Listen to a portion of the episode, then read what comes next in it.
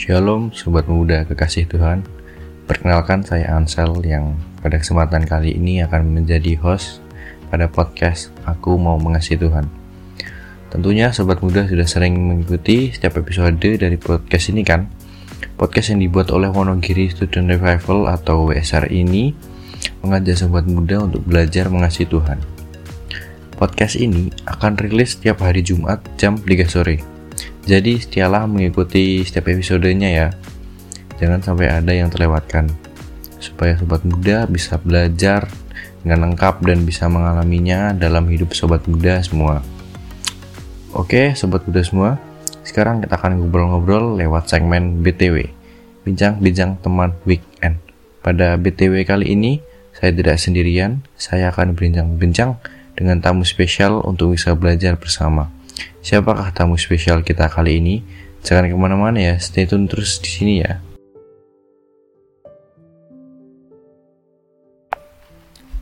Pada podcast BTW minggu lalu, kita telah belajar bersama-sama tentang tokoh di balik kisah Tuhan Yesus, nenek moyang Tuhan Yesus, serta orang tua Yesus. Dan kali ini, yang masih menjadi rangkaian episode dari menyambut Tuhan Yesus, kita juga akan bersama-sama belajar dengan tema mencari dan menanti Tuhan Yesus.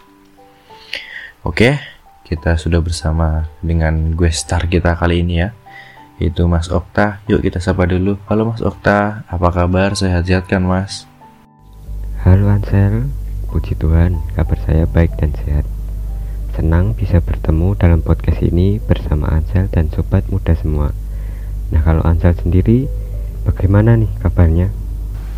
Puji Tuhan, kabar saya juga baik dan sehat, Mas. Kiranya sobat muda sekalian juga dalam keadaan yang baik dan sehat ya. Dan oke okay, Mas Okta, tema perbincangan kita kali ini adalah tentang mencari dan menanti Tuhan Yesus. Boleh dijelasin dulu gak sih Mas, apa maksud dari tema tersebut? Oke Ansel, nah menjadi penghujung dari topik besar tentang kedatangan Mesias ini, kita akan membahas lanjutan orang-orang yang mencari dan menanti Mesias. Dan kali ini kita akan belajar dari tiga tokoh, yaitu orang Majus, Simeon, dan Hana. Nah, seperti yang kita ketahui bahwa e, dari ketiga tokoh tadi e, masing-masing itu memiliki latar yang berbeda. Dilihat dari orang Majus itu e, merupakan bangsa yang tidak mengenal Allah sedangkan Simeon itu adalah seorang yang biasa tetapi dia itu hidup dengan benar. Dan Hana uh, itu merupakan seorang nabi. Nah jadi Ansal kalau boleh saya spoiler dikit inti dari tema mencari dan menanti Tuhan Yesus kali ini adalah uh, Mesias itu hadir untuk semua kalangan dari berbagai latar belakang. Entah itu seorang biasa, orang yang saleh, nabi, atau bahkan orang yang tidak mengenal Allah sekalipun. Wah, sepertinya menarik sekali, Mas, tema kali ini.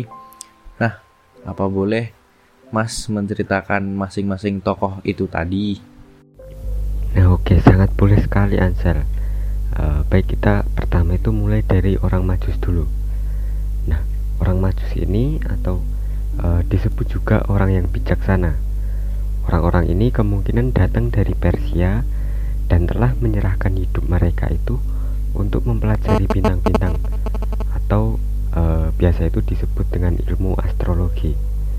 Nah, dari kisah orang Majus ini yang tertulis di kitab Matius 2 ayat 1 sampai 12 uh, hal yang menarik di sana yaitu Tuhan itu memakai ajaran ilmu pengetahuan dan bahkan juga ajaran yang sesat untuk membawa orang kepada Mesias. Nah, orang Majus ini melakukan penyelidikan yang mendalam terhadap ilmu perbintangan sampai Tuhan itu membawanya untuk menemukan dan menyembah Mesias. Nah, kemudian untuk menemukan Mesias itu, orang Majus ini memperoleh pertolongan dari Herodes Raja Lalim ini dipakai Tuhan untuk menunjukkan keberadaan Mesias. Eh, nah, Herodes ini pun meminta pertolongan kepada imam-imam dan ahli Taurat. Mereka menunjukkan dengan tepat di mana keberadaan Mesias seperti yang tertulis di kitab para nabi. Namun eh, baik dari Herodes, Herodes maupun imam-imam dan ahli Taurat yang memberi petunjuk keberadaan Mesias itu tidak pernah menerima Mesias dan menyembahnya. Sedangkan uh, orang Majus yang justru dari bangsa lain yang tidak mengenal Allah ini malah berjumpa dan mengambil keputusan untuk menyembah Mesias. Nah, dari kisah ini nyata uh, memang kedatangan Mesias ini adalah untuk segala bangsa, termasuk uh, bangsa yang tidak mengenal Allah sebelumnya. Wah, ternyata Mesias itu datang bahkan kepada bangsa yang tidak mengenalnya ya, Mas. Hmm, kalau begitu, apakah Mesias itu juga datang untuk kita yang hanya seorang bisa biasa saja, Mas? Oke, pertanyaan bagus Ansel. Kita akan lihat tokoh yang kedua, yaitu Simeon. Nah, seperti yang tertulis di Lukas 2 ayat 25 sampai 26, di sana disebutkan bahwa Simeon ini adalah seorang yang biasa, tetapi dia itu hidup benar dan saleh. Simeon juga adalah seorang pendoa yang hebat, sebab dia itu tekun menantikan penghiburan bagi Israel, yaitu Mesias. Nah, selain itu, Simon ini, Simeon ini juga dipenuhi dengan Roh Kudus. Dia itu mendapat pernyataan nubuat tentang Mesias. Nah, menariknya, Simeon ini memperoleh pernyataan Roh Kudus bahwa dia itu tidak akan mati sebelum melihat langsung Mesias. Nah, pernyataan ini pun digenapi. Simon itu datang ke bait Allah dan menyambut langsung bayi Mesias. Selain Simeon, di Yerusalem ini juga ada seorang nabi perempuan bernama Hana. Dia itu sudah berusia 84 tahun, tetapi uh, Hana ini terus tekun beribadah. Siang malam itu berada di bait Allah dengan berpuasa dan berdoa. Hana ini tidak hidup dalam hawa nafsu, sebab dia itu tetap menjanda setelah pernikahannya yang hanya tujuh tahun lamanya. Eh, nah, Hana ini juga ikut berbicara tentang Mesias. Di usianya yang uh, sudah lanjut itu, Hana juga mendapat kesempatan berjumpa langsung dengan bayi Mesias. Nah, jadi Ansel dan sobat muda semua, entah Simeon maupun Hana tadi, menunjukkan bahwa uh, Mesias itu juga hadir menjumpai kelompok orang yang biasa, namun memiliki watak yang bertekun dalam beribadah dan hidupnya benar. Jadi, meskipun kita hanyalah seorang yang biasa saja, tapi memiliki hidup yang benar dan tekun beribadah seperti Simeon dan Hana, Mesias juga akan hadir untuk kita ya mas. Betul sekali Ansel, tetapi selain watak-watak yang disebutkan Ansel tadi, ada watak lainnya yang dimiliki ketiga tokoh yang kita pelajari tadi, sehingga memungkinkan mereka itu efektif melakukan peran yang digendaki Tuhan. Antara lain, yang pertama itu mereka itu polos dan menyerahkan kepada Tuhan. Kemudian mereka itu juga memiliki hati yang tulus sehingga mereka itu tidak menyusahkan atau mencelakai orang lain. Kemudian mereka itu juga peka dan tunduk kepada intervensi Tuhan. Mereka itu juga beriman terhadap janji Tuhan dan tunduk sampai keadaan yang kritis sekalipun. Nah, selain itu,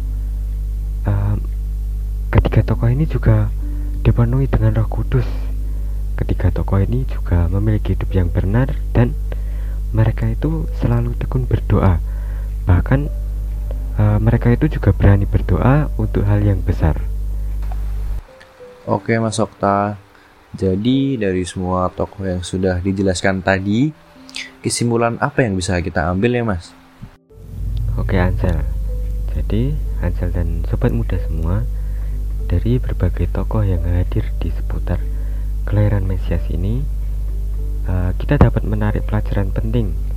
Seperti yang saya sampaikan di awal tadi bahwa Mesias itu hadir untuk semua kalangan. Dari berbagai latar belakang. Entah itu seorang biasa orang orang yang terpinggirkan seorang penguasa orang yang saleh atau bahkan orang yang jauh dari Allah sekalipun. selain itu uh, Tuhan itu juga memakai banyak orang pula untuk membawa kita kepada perjumpaan uh, dengan Mesias sehingga kita itu bisa menerimanya sebagai Tuhan dan Juru Selamat pribadi. Nah, dengan demikian, kita itu dapat dipakai Tuhan menjadi alat sehingga Mesias itu uh, semakin bisa dikenal dan semakin diterima oleh banyak orang. Oke Mas Okta, terima kasih banyak untuk pelajaran yang telah dibagikan pada kali ini. Kiranya sobat muda semua terberkati melalui perbincangan kali ini. Dan Tuhan Yesus memberkati Mas Okta. Sama-sama Ansel. Tuhan Yesus juga memberkati Ansel dan sobat muda semua. Uh, dan juga selamat merayakan hari Natal buat sobat muda semuanya. Tuhan Yesus memberkati.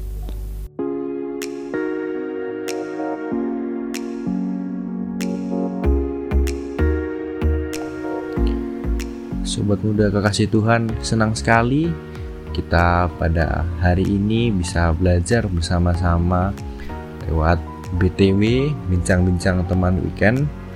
Dan sobat muda jangan sampai terlewatkan untuk mendengarkan BTW atau bincang-bincang teman weekend minggu depan ya.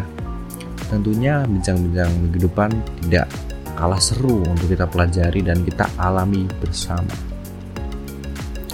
kalau ada sobat muda yang ingin berdiskusi, bertanya, memberi masukan, boleh deh Sobat Muda sampaikan lewat Instagram WSR di at WS Student dan oke okay, sekian podcast kali ini. Gabung lagi minggu depan ya. Selamat hari Natal dan Tuhan Yesus memberkati.